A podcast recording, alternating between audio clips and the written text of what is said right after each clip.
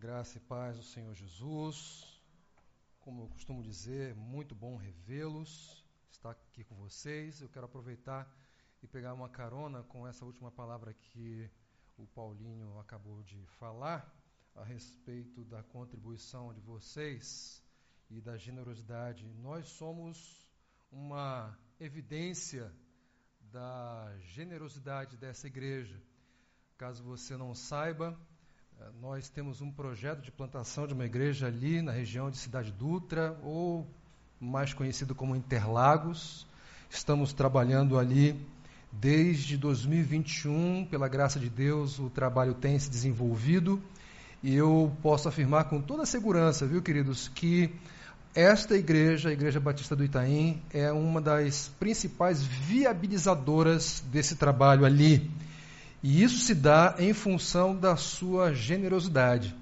Então, se existe qualquer dúvida a respeito de como essa sua gratidão se materializa, se concretiza, pode ter certeza. Você olhe para mim e para minha esposa e você verá pessoalmente como essa generosidade tem se espalhado e tem produzido frutos para a glória do Senhor.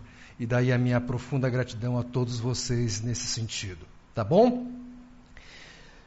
São Paulo voltou ao normal, graças a Deus. Chega de calor, sai para lá, não é? Esses dias aí, mais especificamente na terça-feira, eu estava indo ali para o condomínio portal do Brooklyn, onde Luiz e Malu moram, e eu lembro que ali na Avenida Interlagos nós passamos por um termômetro e marcava 30 graus às 19 horas. Não pode. Mas estava acontecendo. E aí chegou o sábado. Gente, que coisa maravilhosa. Aquela neblina, aquela cerração, daqui a pouco aquela temperatura gostosa, agradável, que coisa maravilhosa. E hoje, para fechar com chave de ouro, essa chuvinha. A única coisa que ficou do Pará em mim foi a chuva. O calor, fique por lá, certo? Eu amo chuva porque, não sei quantos de vocês sabem aqui, o Jean sabe, no Pará, mais especificamente ali em Belém, chove todos os dias, a partir das 14 horas. Em função disso que muitos encontros são marcados ou antes ou depois da chuva, porque é assim mesmo que acontece, ela serve de referência para nós. Muito bem, né? Vamos ao que interessa, vamos refletir na palavra do Senhor. Vocês sabem, eu gosto muito de música, eu sempre tive um envolvimento muito próximo com essa área, especialmente depois, não unicamente, mas especialmente depois que eu entrei para a igreja. Eu tive a oportunidade de liderar o Ministério de Louvor por alguns anos ali na 2ª Igreja Batista de Macaé. Em função desse meu apreço, dessa minha proximidade, interesse por essa área. Mas como eu disse para vocês, já havia uma relação com esta arte antes disso, sempre gostei de música, desde pequeno, até porque a minha casa, em função do meu pai, e talvez da família dele, havia sempre muita música em casa, especialmente aos domingos. E na década de 80, se eu não me engano, ou talvez um pouco antes, havia uma música que chamou muito a minha atenção, não que eu gostasse. Na realidade, eu não curtia muito a voz do intérprete, que inclusive é o autor desta música. Eu estou me referindo a Belchior. Vocês, pelo menos alguns, pela expressão, pela reação, conhecem esse cantor. Ele é autor de várias letras e, a propósito, ele é um letrista de mão cheia. É verdade que muitas das músicas famosas que ele escreveu não foram necessariamente cantadas por ele ou não atingiram grande sucesso na sua voz, mas o fizeram na voz de outros intérpretes. E uma das músicas que fez muito sucesso na voz, por exemplo, de Elis Regina, foi Como Nossos Pais. E essa letra diz mais ou menos assim: minha dor é perceber que apesar de tudo que fizemos, ainda somos os mesmos e vivemos. Ainda somos os mesmos e vivemos. Ainda somos os mesmos e vivemos como os nossos pais. Essa letra comunica uma realidade, pelo menos uma realidade na vida, na experiência deste cantor. E a realidade é que ele, muito provavelmente, empreendeu todos os esforços possíveis e imagináveis para ser diferente. Ele se esforçou, ele trabalhou, ele se empenhou para ser diferente dos seus pais. Mas ele tinha uma dor. Ele chegou a uma conclusão depois de tanto tentar fazer isso. E a dor foi perceber que ele não conseguiu. Em outras palavras, ele buscava uma mudança, mas essa mudança não aconteceu. No final de tudo, mesmo depois de tanto trabalho, tanto esforço, tanto empenho, ele continuou exatamente como os seus pais. Não só parecido fisicamente, mas reproduzindo inclusive as ações que os seus pais historicamente praticavam. Nada mudou. E com isso ele está comunicando uma outra realidade. E que realidade é essa? Pelo menos nesse campo da proximidade, da semelhança entre pais e filhos, não é possível mudar. E com isso ele está comunicando, talvez indiretamente, talvez não intencionalmente, que mudanças profundas, mudanças reais, de estrutura, de direção, não são possíveis. Contudo, eu quero contrariar a proposta desta música. Eu quero afirmar e pontuar aqui a minha discordância. Por quê? Porque a Bíblia diz que mudanças são possíveis. E não são mudanças apenas no campo comportamental. Elas podem acontecer até entre aqueles que não creem. Eles podem ser muito bem adestrados no campo do comportamento. Mas uma mudança essencial, uma mudança de coração, é uma mudança profunda que aos homens é impossível. Mas eu disse, impossível aos homens, não impossível para Deus, porque todas as coisas são possíveis para o Senhor, inclusive mudar o coração de pessoas. O texto no qual vamos refletir hoje transmite essa ideia, e ele aponta para nós qual é a base segura, sustentável, real, poderosa da mudança. E essa base da mudança é a ressurreição de Cristo. Por isso, o texto no qual vamos refletir hoje nos transmite a seguinte ideia: a ressurreição de Cristo é a base da missão, e seu poder e presença constante encorajam esse tratamento, essa mudança, essa condução de transformação.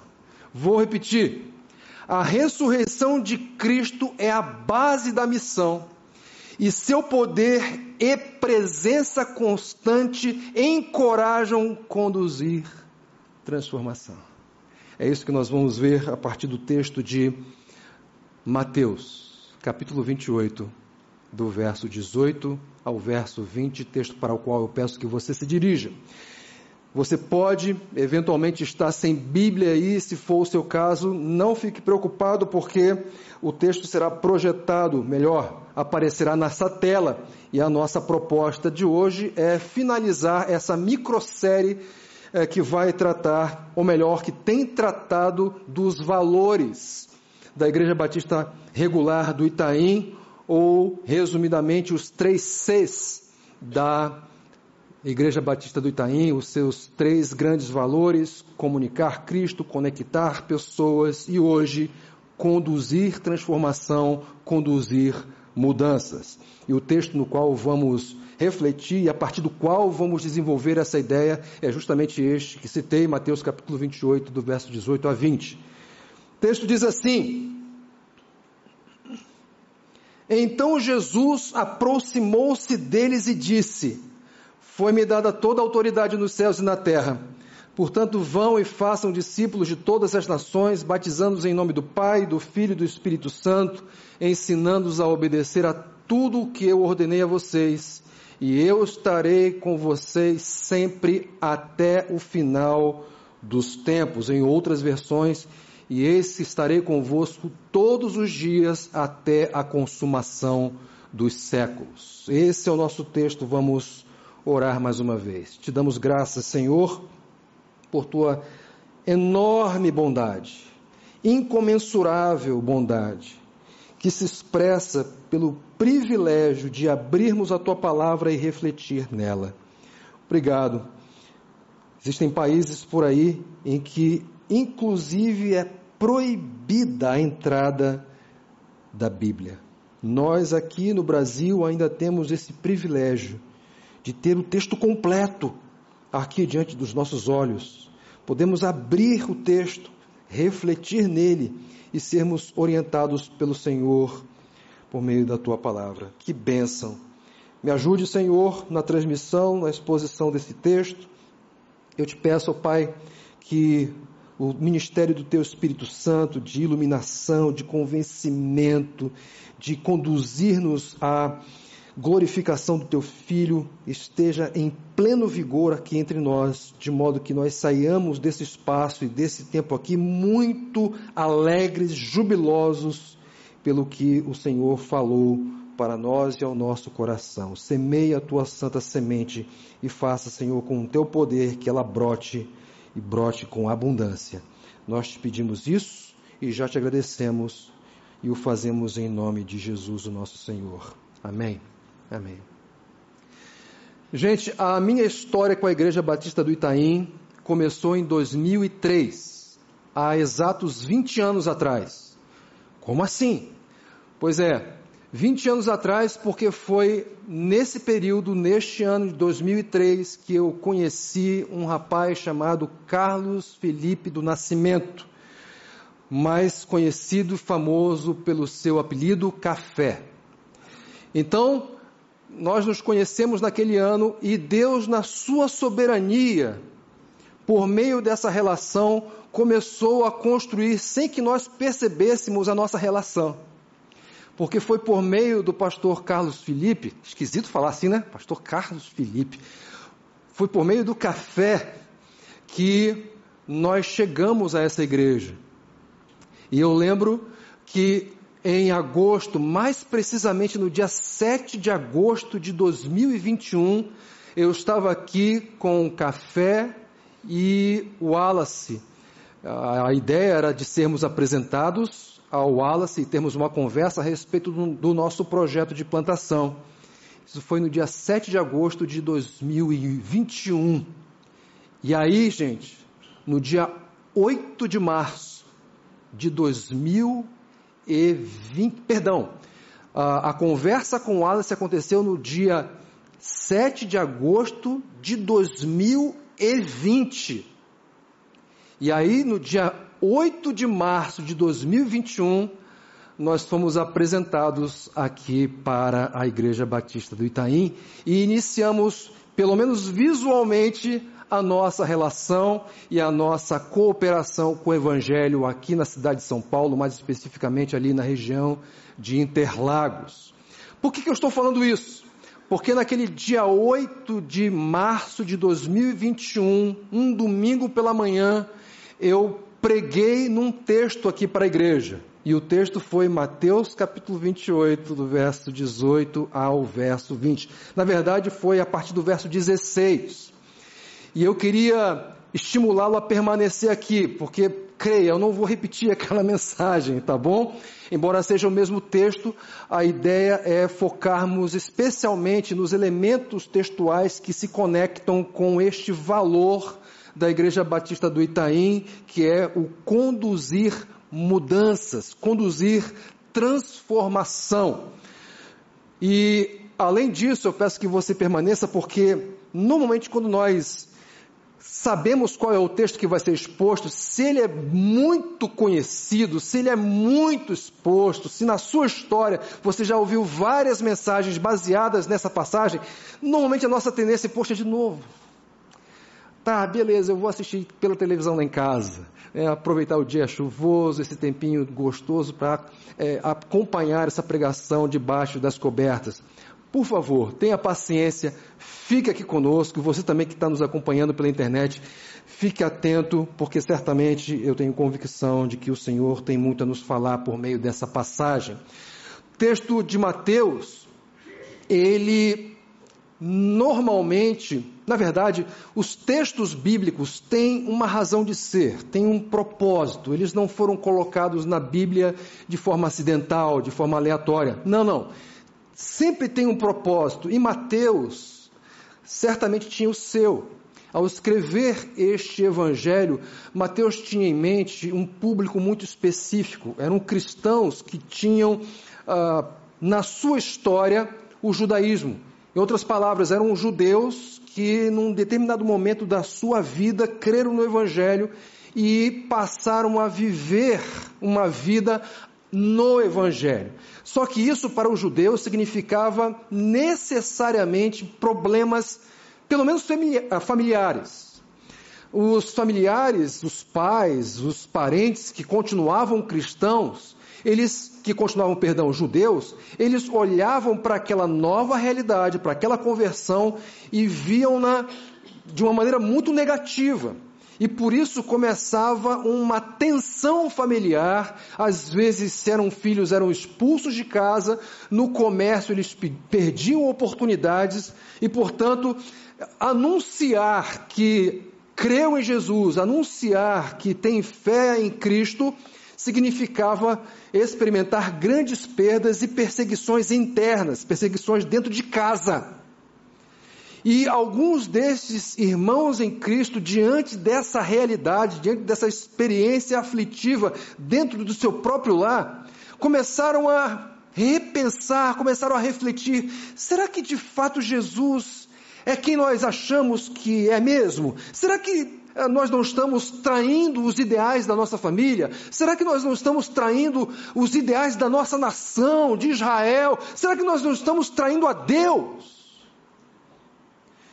Mateus sabia disso.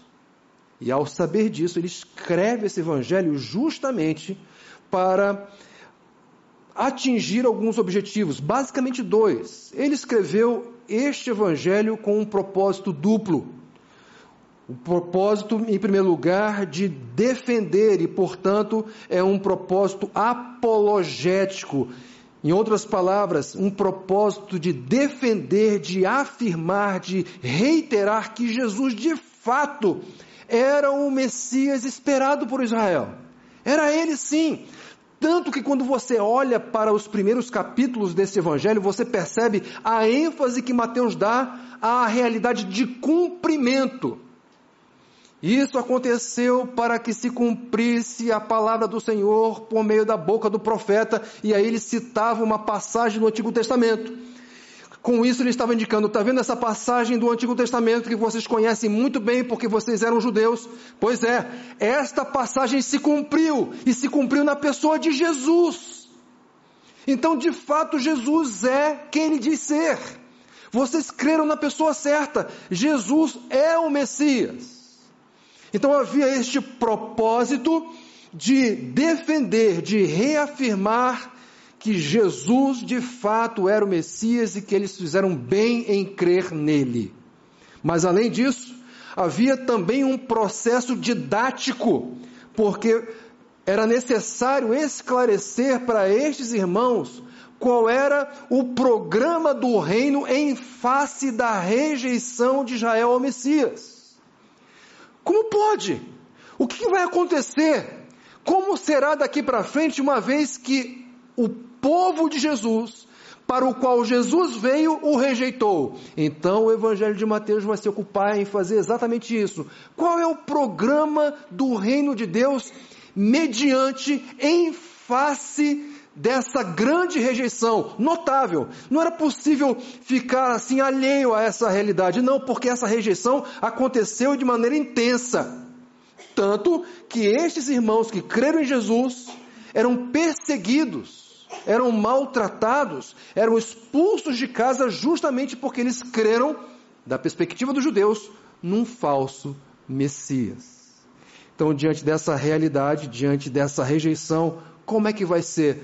O Evangelho de Mateus, portanto, vai se ocupar em apresentar, em esclarecer este programa do Reino de Deus em face dessa realidade, dessa rejeição. O nosso texto é um texto um pouco maior do que aquele que eu lhes apresentei, porque eu comecei a lê-lo a partir do versículo 18, mas o capítulo 28 é muito mais do que os versículos 18 a 20. O capítulo 28, olha, pasmem, começa no versículo 1. E já no versículo 1, na verdade, já no começo desse capítulo, nós percebemos alguns contrastes. Contrastes, por exemplo, entre as mulheres, Maria Madalena e a outra Maria, que foram ao sepulcro. Mas qual é o contraste aqui? O contraste é que aquelas mulheres, elas vão para o sepulcro e os outros discípulos não. Onde estão os homens? Onde estão os 12? Muito provavelmente eles estavam escondidos. Muito provavelmente ainda eles estavam temerosos do que poderia acontecer, diante da realidade de que Jesus havia morrido e diante do fato de que eles foram discípulos de Jesus, poderiam ser reconhecidos como tal e assim poderiam ser presos, perseguidos e ter o mesmo destino do seu mestre. Então é possível que eles estivessem acuados, mas nós temos duas mulheres que vão ao sepulcro. Então nós temos um contraste aqui, mulheres que vão ao sepulcro e homens que não vão. Mas nós temos um outro contraste. Um contraste entre o anjo que lhes apareceu e os líderes religiosos. Qual é o contraste que existe entre eles? Quando os anjos se dirigem àquelas mulheres, eles apresentam não uma versão dos fatos, mas a verdade daqueles fatos. Em outras palavras, o anjo disse para aquelas mulheres que o túmulo estava vazio, e ele estava mesmo. Era possível constatar isso, era a realidade dos fatos, e que portanto, se o túmulo estava vazio, era porque aquele que estava lá voltou à vida, aquele que estava lá, Jesus, havia ressuscitado. Só que essa não era a realidade que estava sendo, ou que pretendia se comunicar por parte dos líderes religiosos. Quando nós olhamos, por exemplo, ali, um pouquinho antes, versículo 12, diz assim, quando os chefes dos sacerdotes se reuniram com os líderes religiosos, elaboraram um plano, deram aos soldados grande soma de dinheiro, dizendo-lhes, vocês devem declarar o seguinte, os discípulos dele, de Jesus, vieram durante a noite e furtaram o corpo. Temos uma versão que é completamente diferente da realidade dos fatos. A propósito, queridos, nós vivemos em tempos assim. Nós vivemos em tempos de versões, de interpretações, que são oposições claras à realidade dos fatos. Isso não é coisa de hoje. Isso é coisa antiga.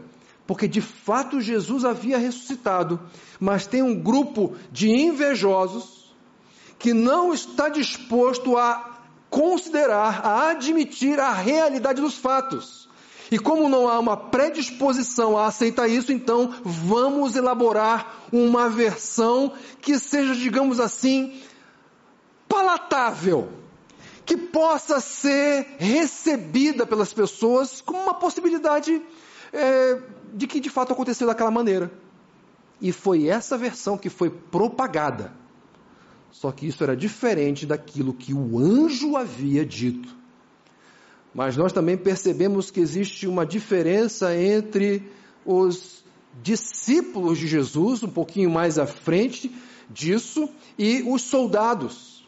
porque os discípulos de Jesus, o texto nos conta, a partir ali do versículo 16, que eles foram para Galiléia, e ao que tudo indica, os soldados, eles ficaram em Jerusalém, para ali espalhar aquela versão que dizia que Jesus não havia ressuscitado coisa nenhuma, que o seu corpo tinha sido roubado, e que se alguém se aventurasse a dizer o contrário, estava indo contra a verdade. Então temos um contraste entre as mulheres e os discípulos, temos um contraste entre a versão do anjo, que na verdade era a verdade do anjo, e a versão dos líderes religiosos, e temos também uma diferença entre os discípulos que vão para Galiléia e os soldados que ficam ali para propagar aquela versão, para que ela se espalhasse por toda a Judéia e por aí à frente. Só que esse texto não é feito só de contrastes. Esse texto, esta passagem, tem também os seus pontos em comum. Quais seriam eles? O primeiro ponto comum dessa passagem, quando eu digo comum, é comum a todas as pessoas que acabei de citar. Comum aos discípulos, às mulheres, aos líderes religiosos, aos discípulos.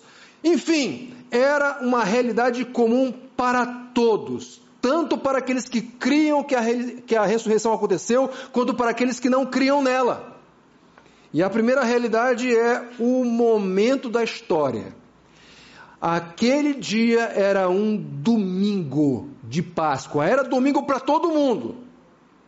Assim como é domingo para nós hoje, que estamos aqui, também é domingo para aquelas pessoas que não estão aqui. Então, o momento histórico, para eles era comum, era um domingo de Páscoa. Mas, além desse ponto comum, havia um outro. E que outro ponto comum era esse? Era o protagonista da história. Não apenas o momento da história, mas também o protagonista da história. Nesse domingo de Páscoa, aconteceu algo com alguém.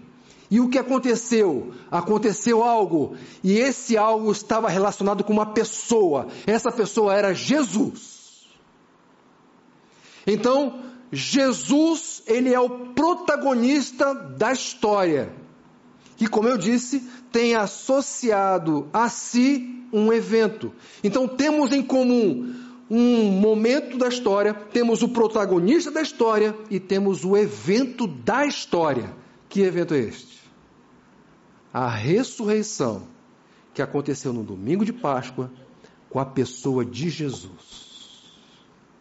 E, gente, a ressurreição, de fato, é um evento que marca a história, e não só a marca, mas estabelece um divisor de águas da história, muito em função do significado atrelado a esta ressurreição. Qual é o significado dela? Porque nós podemos apenas nos concentrar nas questões superficiais. Ah, beleza, a ressurreição é o fato de que alguém saiu da morte para a vida, uma mudança. Correto? Mas a ressurreição de Cristo tem associado a si outros significados, outra relevância. Um dos significados da ressurreição de Cristo é que a ressurreição é o cumprimento da palavra de Deus. Quando nós olhamos um pouquinho antes, ali no versículo 5, o anjo disse às mulheres: não tenham medo, sei que vocês estão procurando Jesus que foi crucificado. Ele não está aqui, ressuscitou como tinha dito. Com isso, o anjo está testemunhando: a ressurreição não foi um evento pontual, desconectado da história, sem que houvesse uma linha que o conectasse, ligasse com questões anteriores. Não! A ressurreição é o cumprimento da palavra de Deus, cumprimento daquilo que Jesus disse, cumprimento daquilo que os profetas disseram, cumprimento daquilo para o que o Antigo Testamento apontava. Vocês devem, por exemplo, se lembrar daquela passagem ali no Evangelho de Lucas, capítulo 24, quando o Senhor Jesus, sem se permitir conhecer, sem permitir ser reconhecido, ele caminha ao lado de dois discípulos que estão indo em direção a Emaús. E ele pergunta: "Oi, cara, sobre o que vocês estão discutindo?" E aí eles param entristecidos e um deles responde: "Vem cá, você é a única pessoa que não sabe das últimas coisas que aconteceram aqui em Jerusalém?" Não sabe. Jesus perguntou: "Que coisas?" Não é? E eles responderam: "As coisas que aconteceram com Jesus de Nazaré. Ele era um profeta poderoso em palavras e obras diante de Deus e todo o povo. E nós esperávamos que ele iria redimir o povo de Israel, mas só que hoje é o terceiro dia que ele está morto." Foi essa a resposta. Como Jesus reagiu? Jesus diz assim: "Ah, como vocês são lentos." A tradução literal é justamente essa: vocês são muito lentos. Como vocês demoram a crer em tudo, atenção, em tudo que os profetas disseram. E aí, essa palavra do Senhor termina com ele dizendo assim: começando por Moisés e todos os profetas, mostrou-lhes o que havia a respeito dele em todas as Escrituras. Nesse momento histórico em que Jesus estava conversando com aqueles discípulos, você sabe o que significava todas as Escrituras? Significava o Antigo Testamento, porque naquele momento o Novo Testamento ainda não havia sido produzido.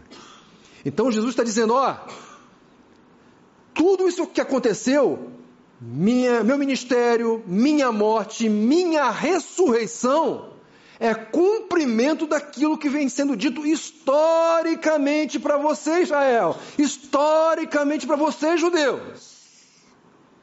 Então, a ressurreição de Jesus significa, em primeiro lugar, que ela é o cumprimento da palavra de Deus, mas além disso, ela é a confirmação da divindade de Jesus. Vocês devem perceber que já aqui no nosso texto, no versículo 19, depois de aparecer para os seus discípulos ressurreto, vindo do túmulo para a vida, ele diz para os seus discípulos, para eles: foi-me dada toda a autoridade. Aonde? Nos céus e na terra. Quando o Evangelho de Mateus começa, ele diz que este evangelho apresenta uma genealogia de Jesus Cristo, filho de Davi, filho de Abraão. Por que Mateus fez essa inversão cronológica, uma vez que Abraão veio antes de Davi? Em primeiro lugar, porque é uma ênfase de Mateus destacar a relação filial que existia entre Jesus e Davi. E por que era importante destacar essa relação filial? Porque Deus havia feito uma aliança com Davi de que não se apartaria do trono de Israel um descendente daquele rei. E quem era o descendente final, último, culminante? Jesus, filho de Davi. Ele, portanto, é rei, mas ele não é só rei sobre Israel, sobre Judá. Ele é o rei de toda a terra e de todo o céu. Essa é uma expressão que comunica que Jesus é Deus. Então a sua ressurreição é uma confirmação da divindade de Cristo, e ela também é a prova de que a morte não é definitiva. Não é. A morte não é definitiva. Gente, preste atenção aqui. Quando eu afirmo que a morte não é definitiva, essa declaração é uma declaração de tremenda esperança. Sabe por quê? Porque para aqueles que depositaram a sua fé em Jesus, eles podem até morrer fisicamente, mas eles vão continuar vivendo, e num determinado dia, num futuro que nós não conhecemos, não sabemos determinar a data específica, estes que morreram em Jesus vão ressuscitar corporeamente. E mais do que isso, gente, o fato de Jesus ter vencido a morte indica que o pecado foi vencido por Jesus. Porque lembram? O salário do pecado é a morte. Só que com a ressurreição de Jesus, este evento está comunicando: o pecado perdeu o seu efeito. Não que Jesus fosse pecador, não. Jesus estava representando, substituindo pecadores. E ao substituir pecadores na cruz, morrer e ressuscitar, a sua ressurreição estava comunicando o efeito do pecado, a culpa que o pecado se faz impor sobre estes, desapareceu. Não existe mais culpa. A ressurreição de Cristo comunica isso. Prova que a morte não é definitiva. O nosso maior inimigo, que antes produzia grande temor, não produz mais. Por quê? Porque ele, o inimigo, a morte, foi vencida. É por isso que o apóstolo Paulo ali em 1 Coríntios capítulo 15 desdenha da morte. Onde está a morte, sua vitória? Onde está a morte, seu aguilhão?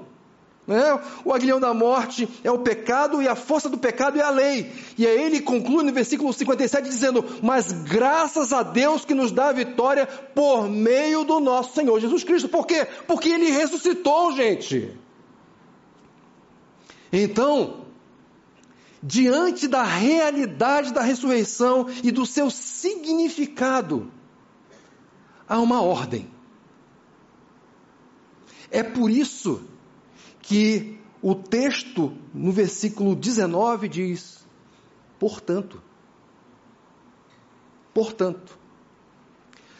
uma vez que a morte não é mais definitiva, certo? Nós podemos ter a convicção de que mudanças podem acontecer. Mudanças vão acontecer.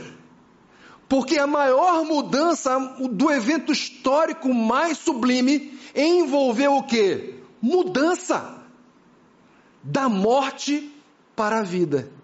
E é em função disso que vem esta ordem. Uma ordem que está justamente ligada à ressurreição e ao fato de Jesus, com ela, ter recebido toda a autoridade nos céus e na terra. E que ordem é esta? Portanto, vão e façam discípulos de todas as nações, batizando-os em nome do Pai, do Filho e do Espírito Santo, ensinando-os a obedecer a tudo que eu ordenei a vocês. Existe um imperativo aqui nesta passagem, gente. E que imperativo é este? Sabe qual é? Façam discípulos. É o único imperativo da passagem. Eu sei que você, especialmente você que tem história mais prolongada de igreja, já viu cartazes, especialmente aqueles relacionados a eventos e conferências missionárias, em que esta passagem apontava supostamente para um imperativo. E qual era o imperativo dos cartazes? Lembram? Qual era? Chuta. Pode chutar no alambrado, não tem problema não. Ide, não é? Inclusive tem ministérios que têm esse nome, ide, beleza, mas o único imperativo desta passagem é o façam discípulos, e todos os outros verbos dessa passagem seguem, são, digamos assim, escravos deste imperativo. Façam discípulos. O Senhor Jesus, ao dar essa ordem, ele estava chamando, conclamando os seus discípulos a que participassem de um movimento de mudança. Porque, vejam, a proposta é fazer discípulos. Se é para fazer discípulos, isso significa que pessoas não discípulas se tornarão discípulas. Mudança é um movimento de transformação, um movimento de mudança. A primeira mudança, claro, é uma mudança de descrente para crente. Correto? Tem que haver essa mudança, porque senão os discípulos não serão feitos. A outra mudança é uma mudança que é de senhorio. Antes as pessoas andavam, caminhavam, viviam como senhoras de si próprias. Agora elas serão batizadas em nome do Pai, e do Filho e do Espírito Santo. O que isso indica? Indica que essas pessoas sairão de uma posição de senhoras para servas. Mudança! Mudança! Eles antes achavam que determinavam a direção das suas vidas e caminhavam de acordo para onde o seu nariz apontava, mas uma vez passando a ser discípulos, a mudança determinaria que eles deixariam de ser senhores de si próprios e passariam a ser servos do Pai, do Filho e do Espírito Santo. E uma outra mudança necessária é de um estado de rebeldia para um estado de obediência, ensinando-os a obedecer. A ideia não era focar, digamos assim, não me entendam mal, a ideia não era ensinar teologia somente, a ideia era ensinar teologia prática, ensinando-os a obedecer. E obediência, gente, não se ensina com letras escritas no papel, se ensina obedecendo, mas o que se obedece é aquilo que está no papel. Então não tem como desassociar uma coisa da outra, mas é importante nós destacarmos que obediência se ensina por meio de obediência, só que para obedecer é necessário ter uma referência, ter uma, digamos assim, uma lei a ser cumprida, e essa lei é a lei do Senhor, é a palavra dele. Então, estes que vão ser ensinados a obedecer, eles o serão porque antes eles não obedeciam. Então eles saem de um estado de rebeldia para um estado de obediência. O que é isso? Mudança. Mudança. Agora, cá entre nós, vamos confidenciar aqui. Você acha que você é capaz de produzir essa mudança? Você acha que eu sou capaz de fazer isso? Claro que não. Claro que não. Quem produz essa mudança é Deus, pelo instrumento do Evangelho. Lembra o que Paulo falou ali em Romanos capítulo 1, verso 16? Pois não me envergonho do Evangelho. Por quê? Por que, Paulo, você não se envergonha do Evangelho? Porque é o poder de Deus para a salvação de todo aquele que crê. Poder de Deus para transformar essencialmente, direcionalmente, internamente, de coração. Portanto, a ordem do Senhor Jesus não é para que os discípulos dele, os apóstolos, produzissem mudança, mas conduzissem a mudança. É por isso que eu acho muito inteligente este valor. O valor do Itaim não é produzir mudança, porque a Igreja Batista do Itaim não tem essa capacidade, nenhum de nós tem, mas a mensagem que a Igreja Batista do Itaim prega tem, o Evangelho de Cristo Jesus.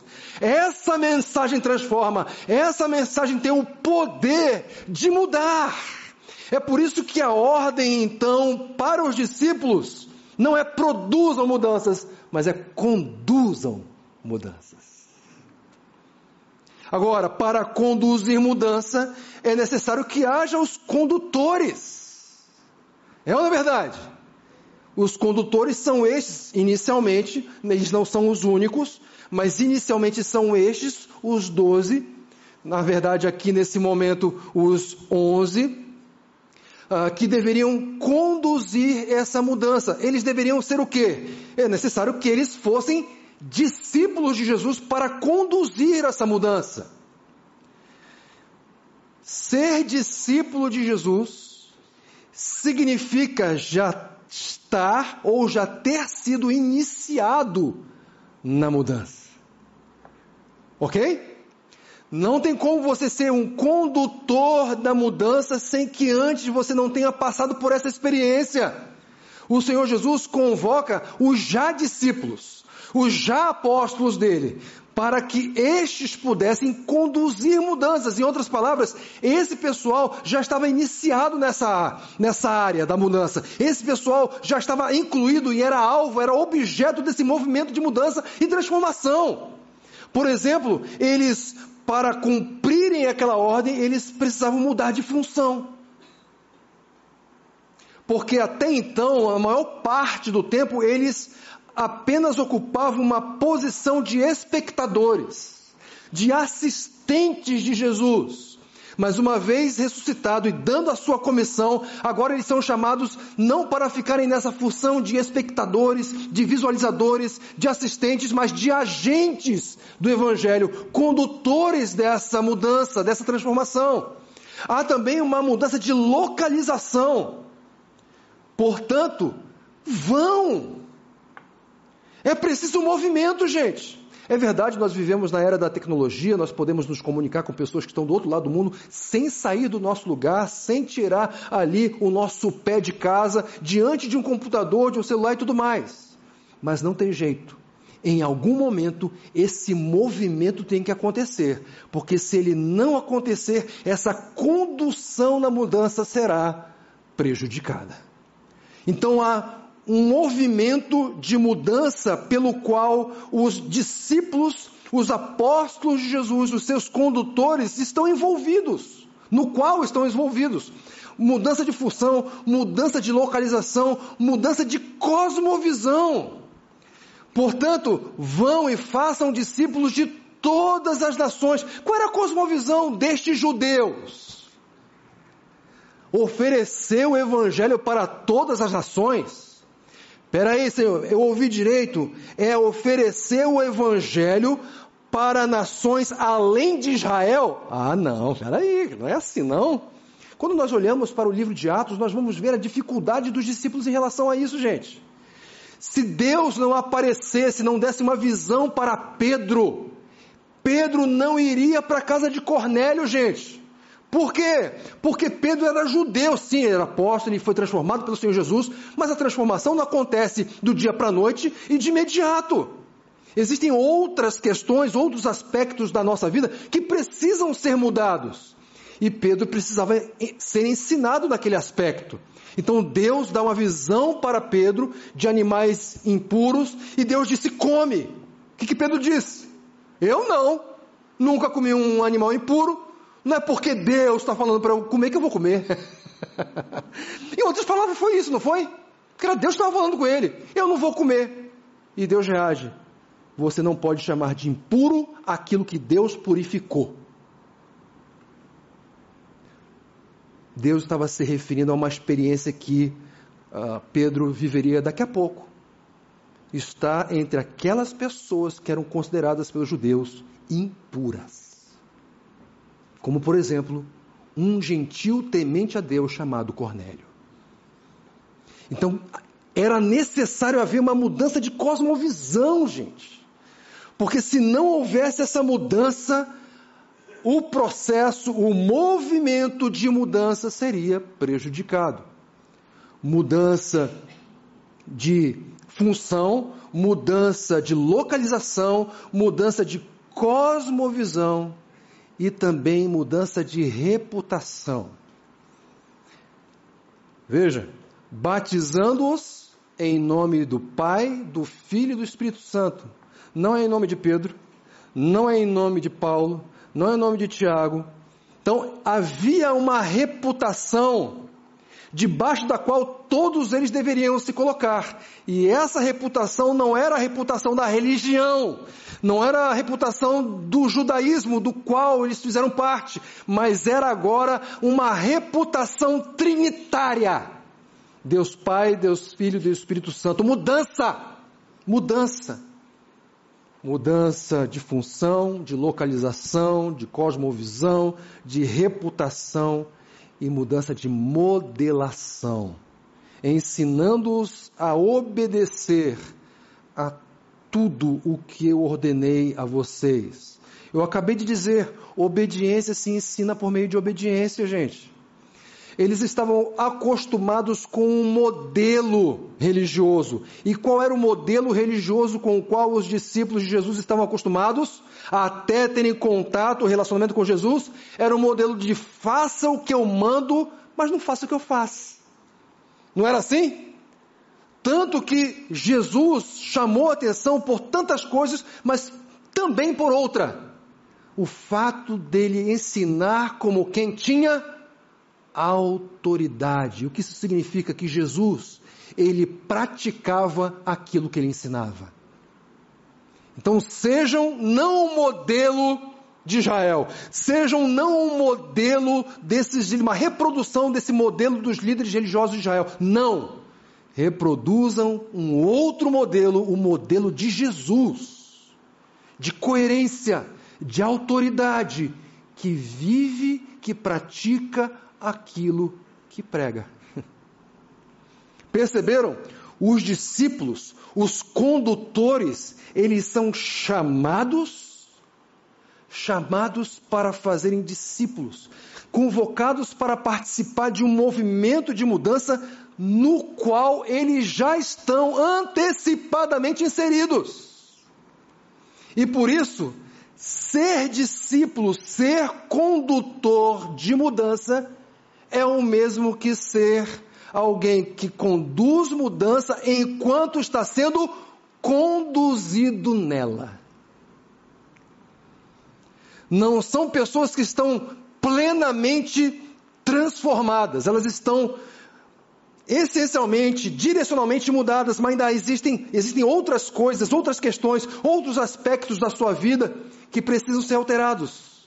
Mas a principal mudança já aconteceu, elas já creram em Jesus, foram transformadas em condutores dele, condutores de mudança, enquanto estão sendo conduzidos pelo mesmo Senhor, num processo de mudança que nós chamamos de santificação. Não é assim? Então, queridos, os condutores são estes que estão envolvidos nesse processo, e eles tem um encorajamento para se envolverem com isso. Qual é o encorajamento? Versículo 20, parte B. E eu estarei com vocês todos os dias. E eu estarei sempre com vocês todos os dias, até o fim. Essa passagem, queridos, ela pode, digamos assim, ser correspondida ou ela pode ser comparada com um sanduíche. O recheio desse sanduíche é a comissão. Só que a comissão tem dois pães que sustentam o recheio. O primeiro pão é o fato de Jesus ter recebido toda a autoridade nos céus e na terra. E o segundo pão, completando a sustentação desse recheio da grande comissão, é: e eu estarei com vocês todos os dias até a consumação dos séculos. Portanto, os discípulos não tinham à disposição apenas poder ilimitado. Não. Havia poder ilimitado oferecido pelo Senhor Jesus. Toda a autoridade me foi dada nos céus e na terra, mas além do poder, havia presença constante e garantida, porque Jesus poderia fazer o seguinte, como muitas pessoas fazem por aí: olha, eu delego algo para você, olha, eu forneço para você alguns recursos, olha, eu dou para você alguns poderes e ó, se vira. Não é assim? Com Jesus não é assim. Jesus dá poder ilimitado, mas ele garante que vai estar presente, ele vai estar com, ele vai estar junto, um dia ou outro, naquela semana sim, na outra não, quinzenalmente, não, todos os dias, todos os dias. A propósito, há uma palavra aqui, queridos, que ganha importância nesse texto. E que palavra é essa? Toda. Toda a autoridade me foi dada no céu e na terra. Portanto, façam discípulos de todas as nações, batizando-os em nome do Pai, do Filho e do Espírito Santo, ensinando-os a guardar, a obedecer a tudo o que eu os ordenei. E eu estarei com vocês todos os dias até a consumação dos séculos. Gente, em Jesus não há ausência de recurso. Deus em Jesus nos dá tudo de que necessitamos, inclusive para a sua missão. Inclusive para a sua missão. Qual o encorajamento, portanto, aqui? A presença de Jesus garante, atenção aqui, a presença de Jesus garante que mudanças vão acontecer. Vão, inevitavelmente. Ah, mas Abner, eu preguei o Evangelho e nada aconteceu. Pois é. Considere que Jesus pode não ter desejado, vou usar essa terminologia, produzir mudança naquele caso, gente. Porque poder ele tem. E ele muda quem ele quer. Por quê? Porque ele é Deus, ele não deve satisfação para mim e para você. É simples assim. Entenderam? Mas a presença de Jesus é a garantia de que mudanças vão acontecer, até porque ele mandou os seus discípulos irem fazer discípulos. Jesus não daria essa ordem se discípulos não fossem feitos. Então mudanças vão acontecer, e a garantia não é apenas poder fornecido, não é apenas poder disponível, mas é também presença dele. Não é à toa que Jesus seria chamado de o Deus Emanuel, o Deus conosco. Conosco. Diante de tudo isso, gente, eu preciso fazer algumas perguntas, propor algumas questões. Que questões são essas? Primeira, você tem experimentado mudança?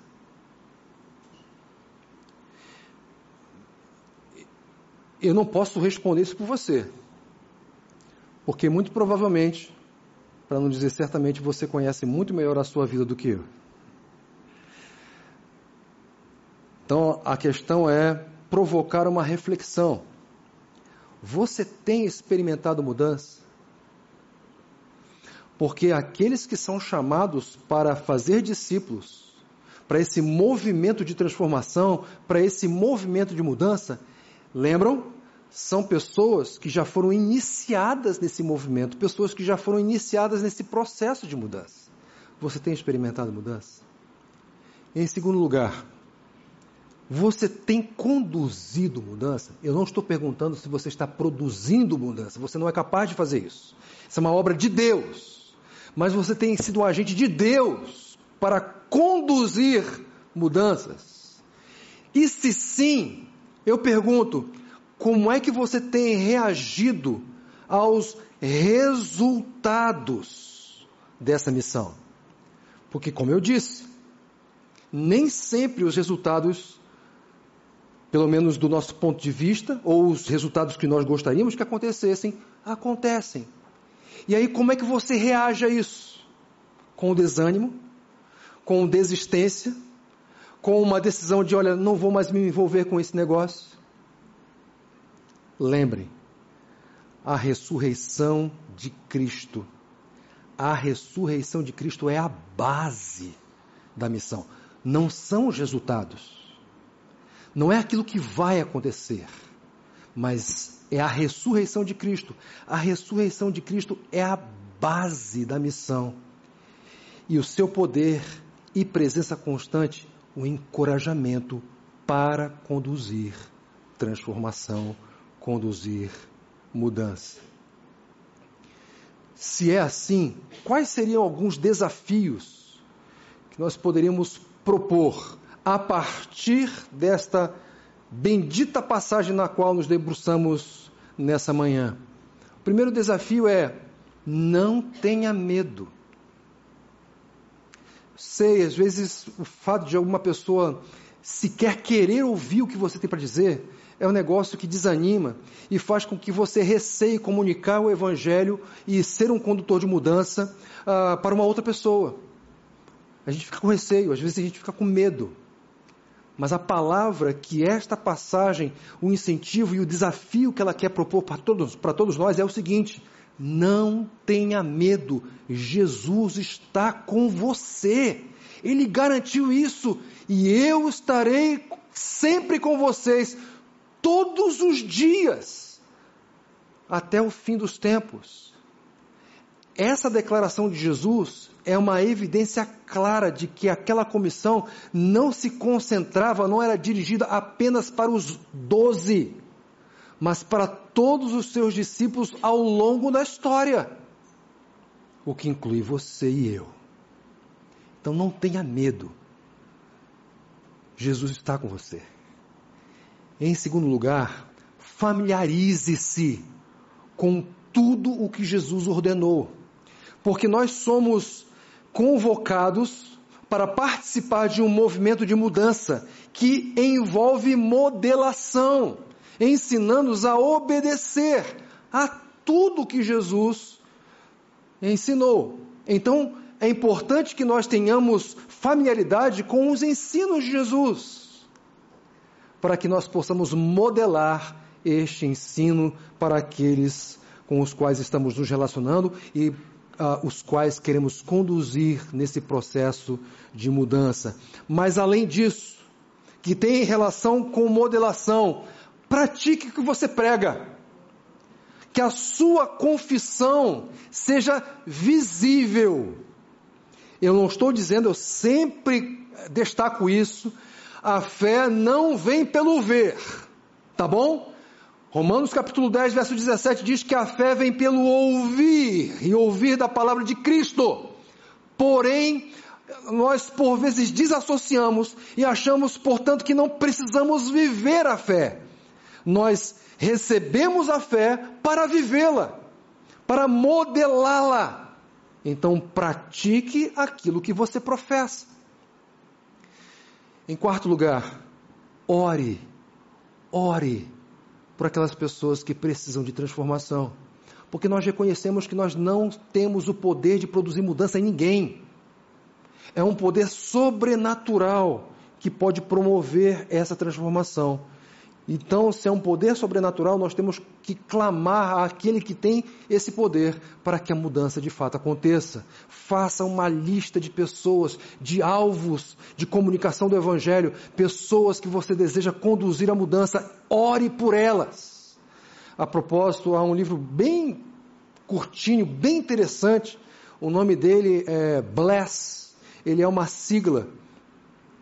E cada letra, é um acróstico, significa uma ação que deve culminar na comunicação do Evangelho.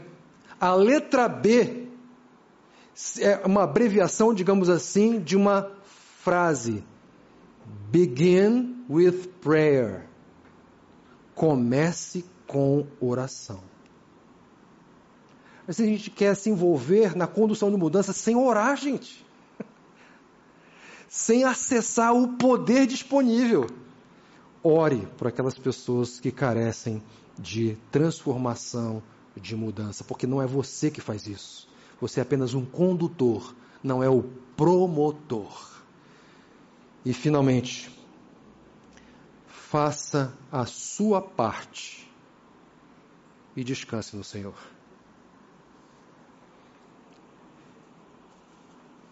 Tem um professor meu que diz o seguinte: eu prego o Evangelho para a minha igreja, saio do púlpito, vou para casa e durmo o sono dos anjos. Sabe por quê? Porque quando eu prego, eu apenas abro a jaula do leão. Vou para casa e deixa o leão fazer o seu serviço. Faça a sua parte e deixe o resto com o leão da tribo de Judá. Minha dor é perceber que, apesar de termos feito tudo que fizemos, ainda somos os mesmos e vivemos. Ainda somos os mesmos e vivemos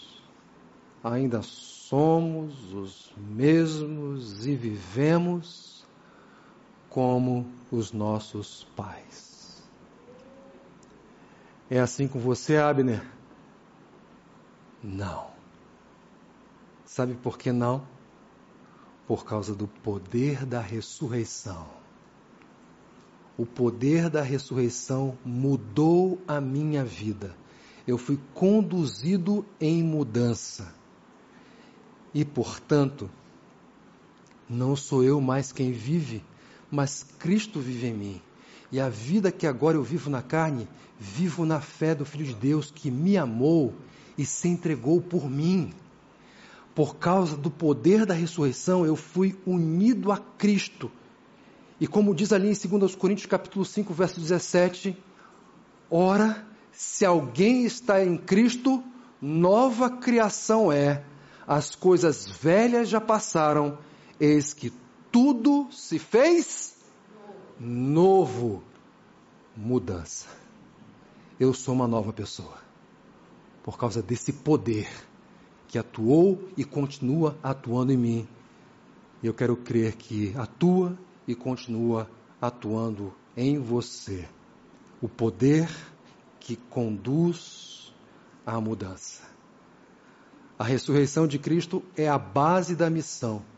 E seu poder e presença constante, o encorajamento para conduzir transformação, conduzir mudança. Que, a propósito, é um ser, é um valor da Igreja Batista do Itaim. Vamos orar.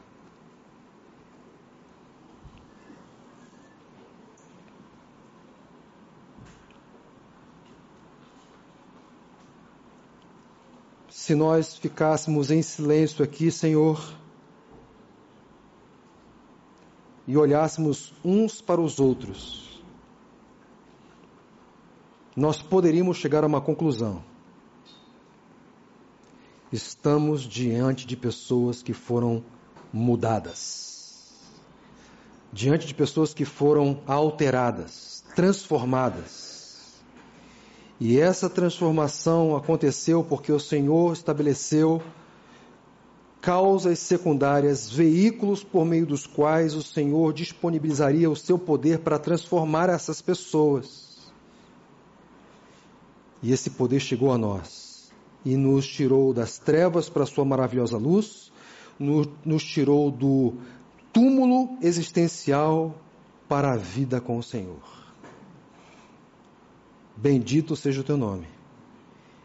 E que essa transformação que o Senhor produziu em nós, essa mudança que o Senhor produziu em nós, nos incentive a sermos condutores de mudança na vida dos outros, para que se juntem a nós e desfrutem dessa tremenda, maravilhosa alegria de pertencer ao Rei dos Reis, o Senhor Jesus, o nosso Senhor. Oramos no nome dele, agora e sempre. Amém e amém.